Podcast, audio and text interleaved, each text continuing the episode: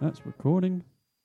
Welcome to Luke's Maybe Talk Wine. seamless. Yeah, funny oath. Welcome to Luke's Talk Wine. My name is Luke Morris. I work for a Big Wine Company.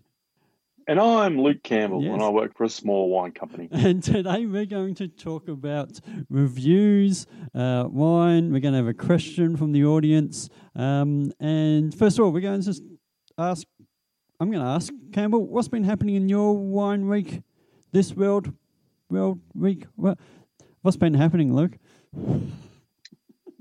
uh, well, it's all, it's all happening for you this week, Luke, obviously. Oh, man. I'll Um, tell you in a moment. Well, th- this week, this week, my eyes were raised, both eyebrows this week, uh, because I read, I, I read an article actually that fine wines has outperformed all other luxury goods, from expensive cars through to watches, as an investment prospect over the past year, and I was floored, as I thought investing in wine was dead and buried. Luke.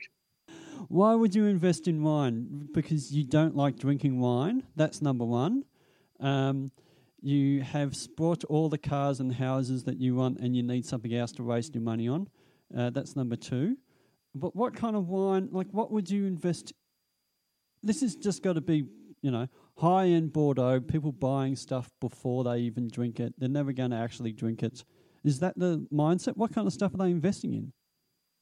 Well, all the bees, yeah, you're right. Bordeaux, Barolo, Burgundy.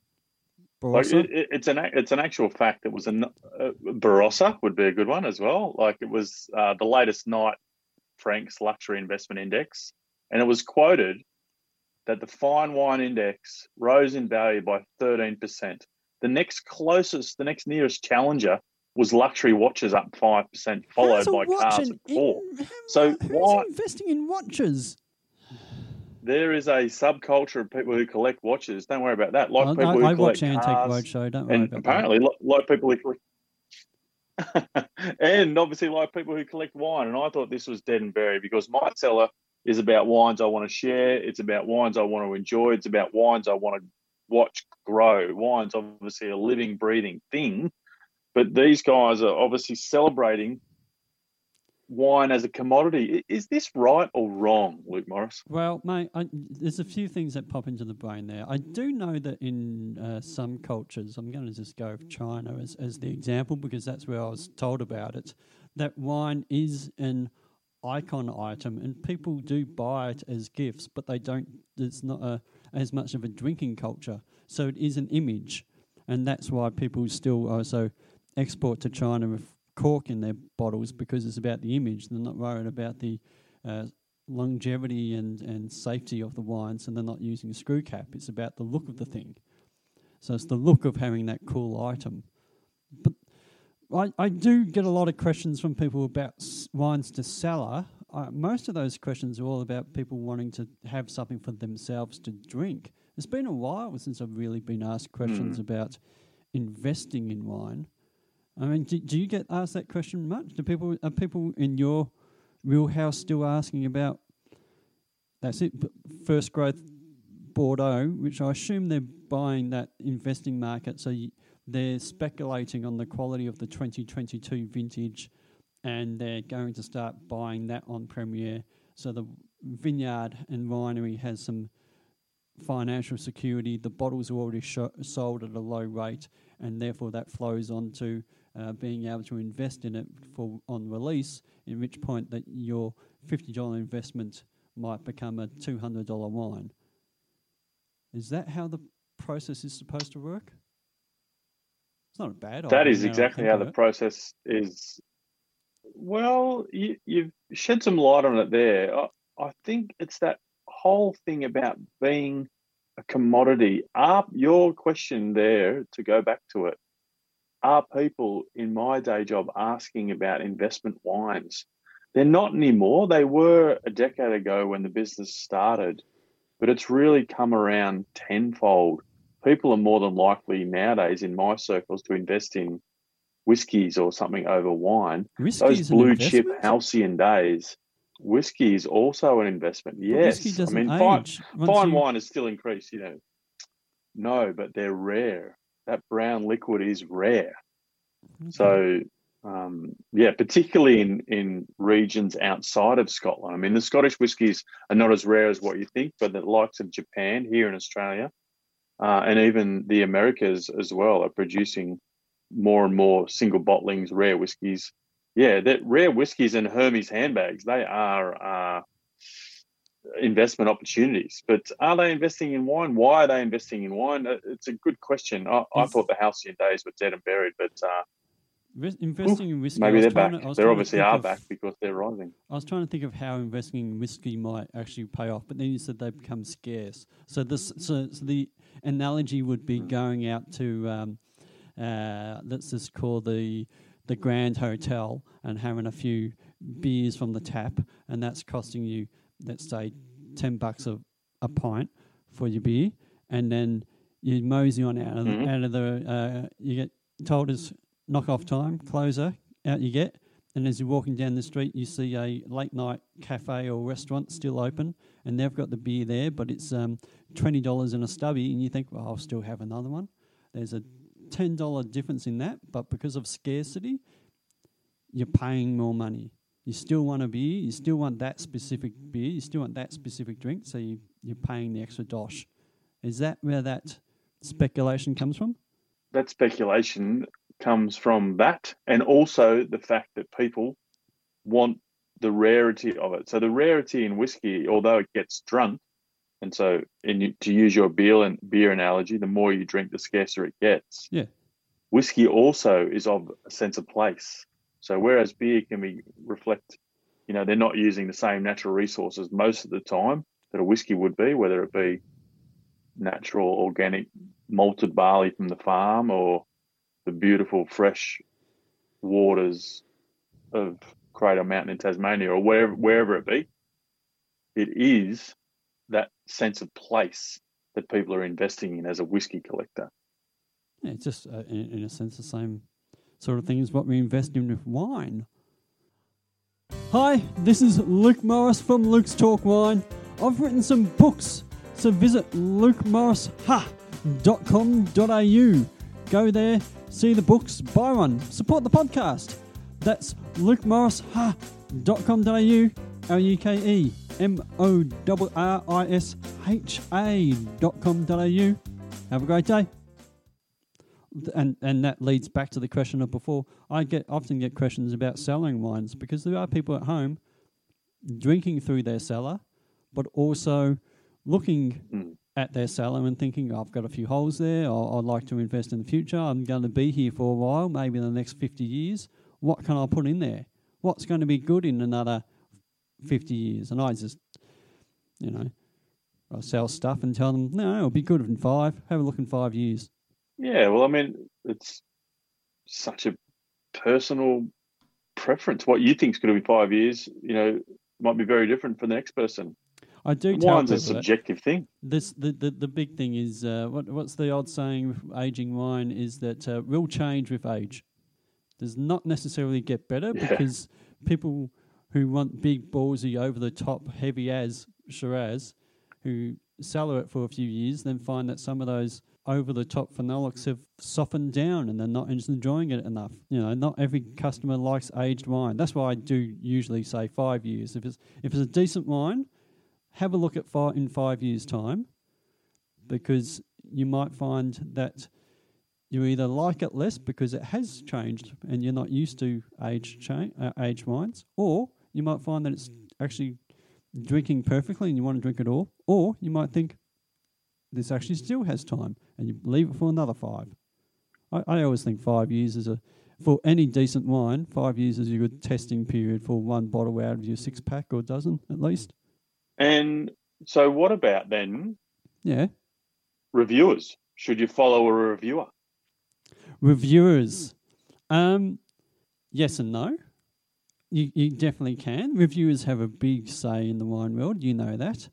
Um, I would say that yep. if somebody, some people really do like the reviews that are given by certain reviewers and they follow them to the T and they can't be swayed, yay or nay on that. Um, but then there's others that just follow any number that comes along, and it's a bit hard to explain where that number originates from. because the numbers come from all kinds of things. But, but how do you feel feel about reviewers in your side of the, the book, Luke Campbell? Oh, look, reviewers. Well, reviewers, reviewers are fraught with danger. I, I think for me, if I'm looking and and I consider us as consumers, as a consumer, I want my tasting notes to be both entertaining and informative, Luke Morris, but they're not always going to appeal to the masses. You know, you, you see all the random tasting notes, you know, laden with mocha, dense characters, perfect for cellaring, you know, acidity stabilized by a citrus, blah, blah, blah, 25% oak. Like that, they, I, I, think these kind of reviews, there's a time and a place for them, um, but they kind of put me to sleep. I want a concise review. I want it to be informative. You know, there's a little bit of entertainment factor. Fantastic. I think you have to find a reviewer that you enjoy to to reading or, or you can relate to and maybe follow one or two reviewers at a time you know just to go back a step there you mentioned there's lots of reviewers out there everybody's reviewing differently the purpose of, of a reviewer let's not forget it is to promote and sell the wine they're reviewing so i think you've got to have that in the back of your mind every review is is different. You can see reviewers review the same wine very very differently. So it's personal preference, just like us as consumers. If you're following a reviewer, there's, there's a few differences in there, one though. at a time, because you've really got to get to understand their palate. Yeah, but yep, go, going going back a few steps, there's um, different types of the reviews are there to sell wine, or with the rise of Vivino, as a review system. It's just for someone to give their opinion. I was reading through some reviews on Vivino today, and the re- wine I was looking at was reviewed, I think, eight times. And I think the first four people quite clearly didn't understand the style of the wine or had already made up their mind to like it before they drank it because the review that was posted was quite narrow. Someone just said, not, not for us three points out of five.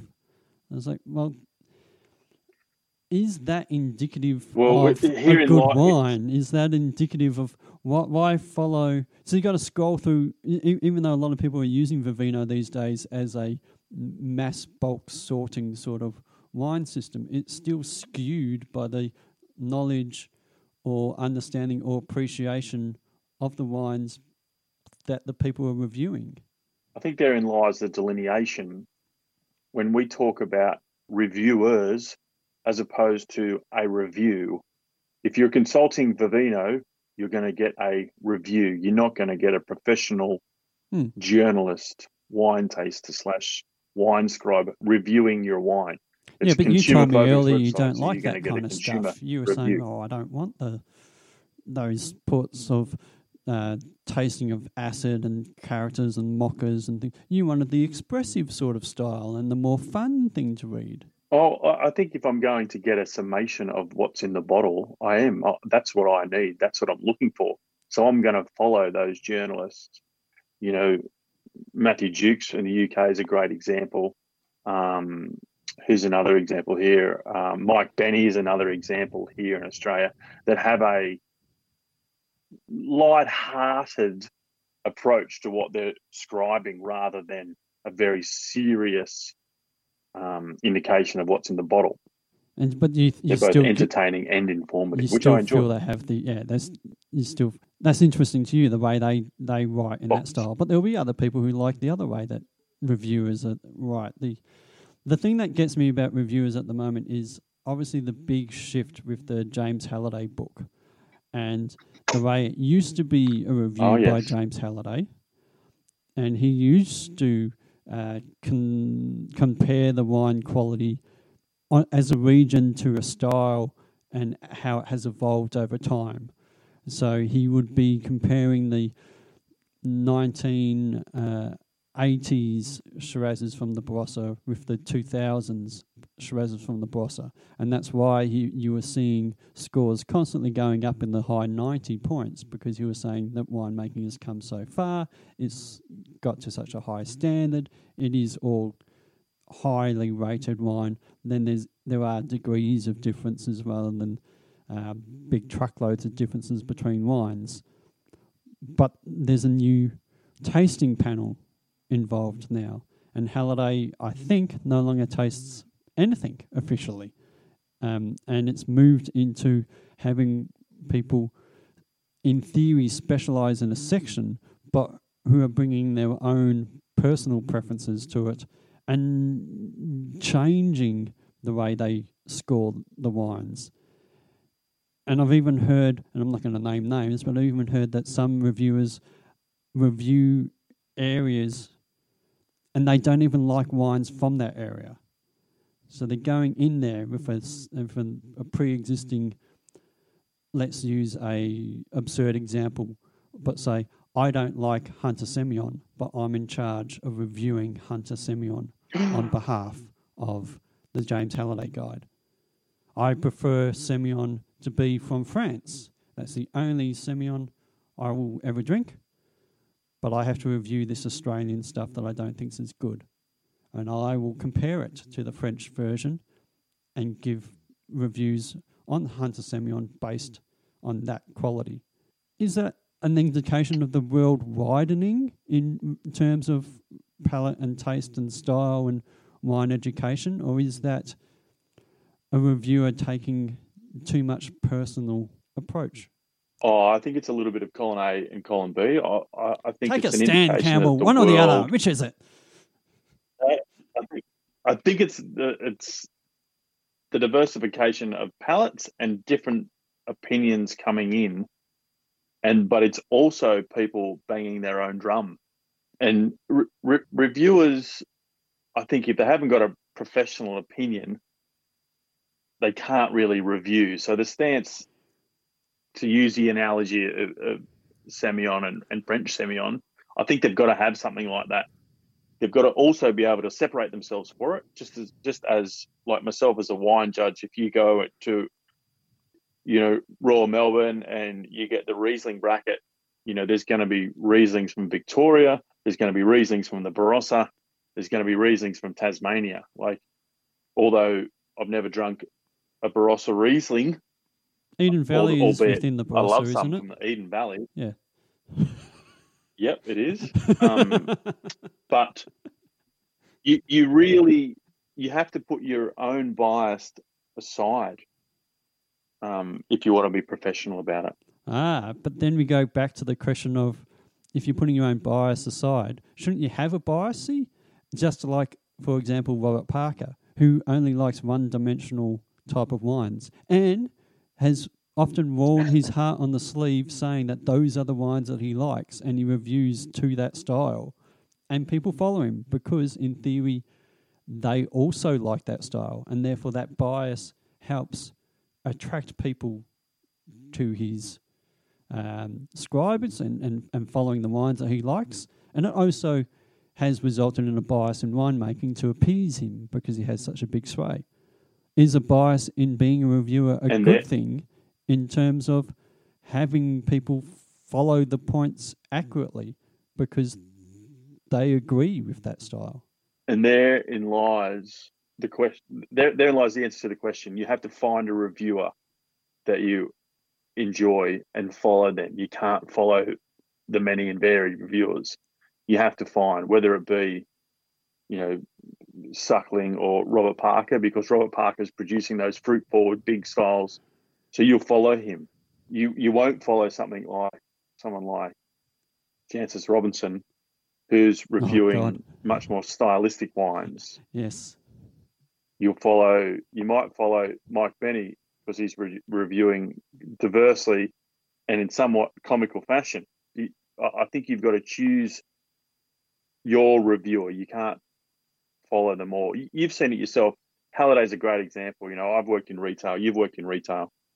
People come in after that guide's release and go, "Oh, I'll have a dozen of this, two dozen of that, some some of this," and I'm like, "You you either know James or you've drunk a lot of wine with James because you're buying wines based purely on his palate, even though by 99% it's going to be your palate's going to be very different to his because he drinks 99% of the time and you drink 9% of the time compare, comparatively. So it's about finding a reviewer, not a review, but a reviewer that you can follow and, follow their campaigns and ability to learn what their palate's like. Do I like them? No, not always. You know, I, I, I like making my own professionally trained opinion, but if they're entertaining and informative, a review can be helpful. I think we could talk more about this topic. We could talk also about how reviewers actually the score system 99 points. Luca Maroni 99 points. Oh, Sam Kim 96 points to 94 Yeah. points.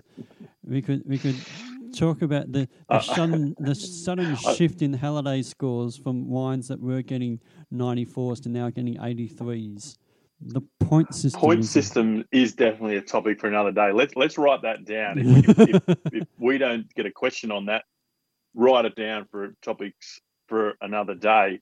But do I, was there a question? And you can get in touch with us as well here at Luke's Talk Wine. But what we had a question.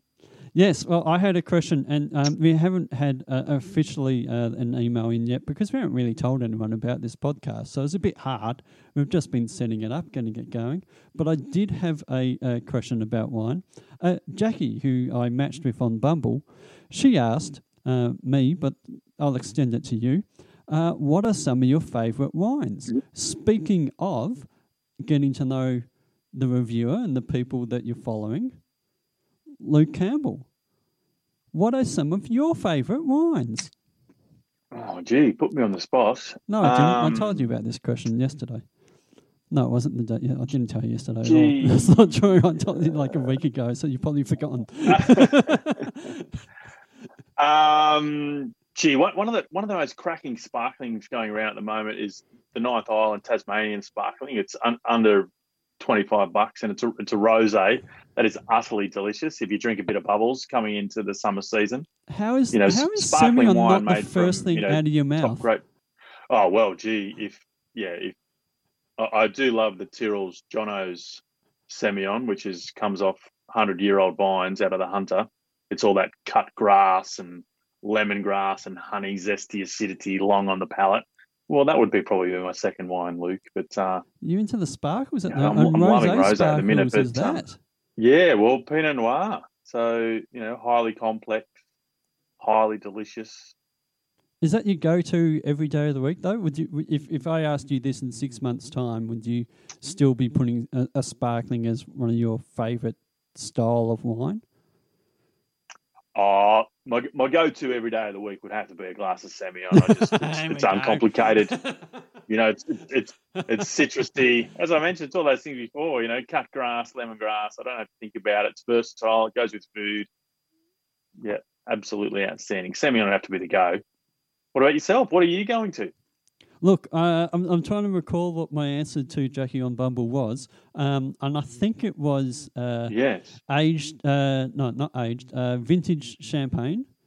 Uh, I almost would never turn a glass back of that. That does sound like an oxymor, uh, like a who would, but non-vintage champagne, you, you, I can take or leave. There's plenty enough of that in Australia in, in style that I'm happy to have Australian sparkling over some non-vintage stuff.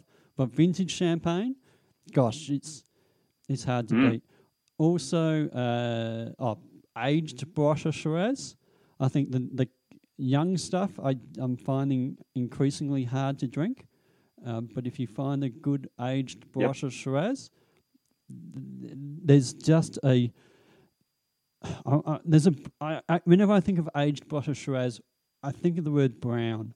I think of there's the there's the brown hue on the on the glass, but there's just this there's a brownness in the palate to me, and I can't. It's in this. Is there would be a good word for it? Maybe it's umami. Maybe it's an aged character. I don't really know. The leather, and if I can add a third style, favorite style, type of wine, Tempranillo in all of its forms, is something that's so versatile for making.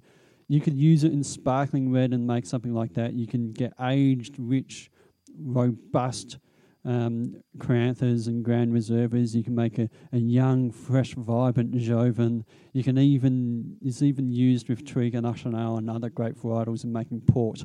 Such a fun grape varietal with so many possibilities. And that's only the tip of the iceberg. Gruner Well, spe- Let's get into some Gruner Veltliner when you've got a chance. Veltliner Ooh, and some Goza wine. pork. Underrated. Get in. Oh yeah. Yeah, making me hungry. what about Grenache? Grenache is back. We don't drink enough Grenache.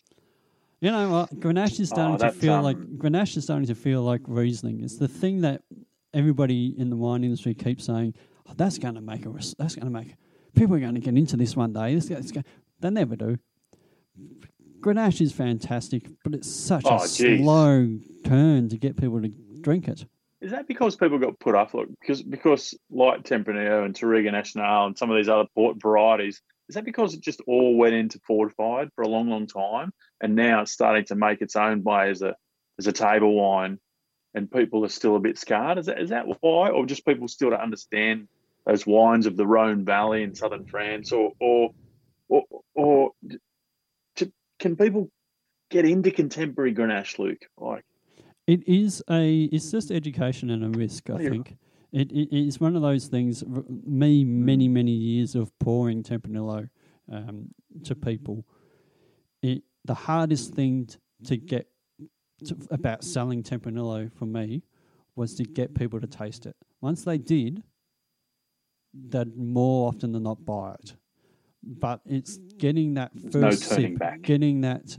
Oh well, people can turn back. They can, but it's once once they you just need to have that ability to open the door and and you know it's i read when i did a little tour of scotland i was in bell's uh, famous whiskey distillery there was a history of bell's whiskies there and i read on a board there this is going back a hundred or so years when bell's were looking to first export and one of the family members came out to australia and they described australian culture as being more brand driven than anywhere else they had encountered in the world, less likely to take a risk and more brand driven.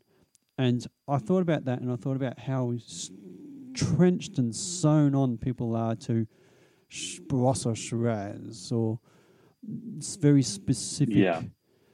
wine styles and, and, and my troubles at the time of getting people to just to taste some Tempranillo and give it a go. I just thought it really is like if you're going to plant a vineyard and not plant Shiraz. I know a guy who planted vineyard in um, Macedon Ranges extensively to Cabernet and Shiraz, and when he came in, and t- uh, it was a vigneron, and when he came in with his wines, I looked at him and said, "Why?" And he said, "Well, that's what people drink." And I was like, "Yeah, but you're in the Macedon Ranges. You didn't plant any Pinot." And this was at the time You when Pinot wasn't plant some as cool climate varieties? yeah, it, this is just at a time when people are like, no, you, you, what's what's popular? That's what people drink. Anyway, there's a rant for you. Those are my Fair bump, play on. But um, well, that's that's great. So, so you go, you'd never turn a glass of vintage champagne down. You'd love some Central Victorian reds, and you would like some aged Barossa Shiraz. That would be your go-to. Uh, yeah, uh, the aged Barossa Yep. Shiraz, aged Clare Valley Shiraz. If we, oh, he's a Ooh, aged know- Clare. And so, what was and what was uh, Jackie? What was Jackie on Bumble's response? Did you get a response? I did actually. I didn't think that you were going to ask me that question, so I didn't memorize it. Um, I can't. I think. Well, that's actually, all right. I Hold, on to that. We might revisit that in next week. I remember she did floor Yes, me with uh, including uh, Beaujolais in there because that's such a niche thing. Because other people in the past have said things like, um, "I love a Chardonnay" or something like that. It's like, yeah, yeah, okay, but there's a lot of Chardonnay. What type of Chardonnay? Well, she went Beaujolais. I thought, Yes. whoa, that's a topic.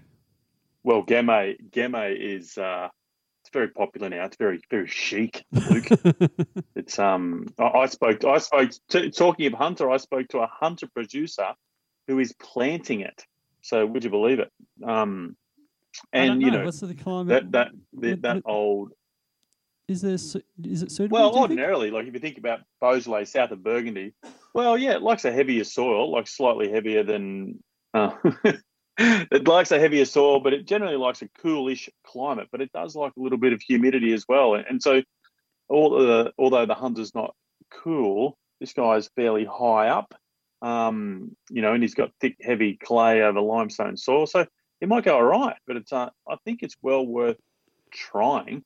There's a fair bit of Gamay, well, I say a fair bit. There's more Gamay than you think being produced in Australia right now. And it's accessible. It's lower in alcohol. It's lighter in tannins. It's a little bit more fun, um, and people can get into it. So it's more accessible. Yeah. Well, I'm happy to. I'm happy Gamay, to give look it up. Gamay a go. Give Gamay a go. That's a, a slogan. We need that on a we need it on a t-shirt. Give Gamay a go. Hey, what, What, are you drinking? What are you drinking? anything this week? Shan- What are you drinking, Campbell? What am I drinking? yeah, mate. Um, mate, I with the turn of the season, I've um, I've reached for a rosé, that kind of you know pale orange tinge of pink rosé, just lip smacking, bursting with flavour, watermelon juice. You know, like um, it's not even French rosé actually. It's um, what is it here? It's um, the 22 Halo rosé, all the way from that famous area of Riverland in South Australia, actually Oh, dearie me. just when, when this this change in temp, change in temperature, the occasional moment calls for something other than a red, and it's rosé. This rosé is Mataro, Aglianico. It's even got a splash of white and a bit of Vermentino. So it's um just yeah, it's just as I said, lip smacking watermelon juice. It's just delicious, uncomplicated, and just you know, 22, 22 degrees halo for twenty two bucks. It's a dead set bargain. It's got that kind of bitter Mataro aperitif the other like it. the other Rhone grape. We've gone all around the Rhone today. Um, I am drinking. I am about to do a uh, presentation actually on uh, Gruner Veltliner. Is there anything you want me to throw in the presentation today?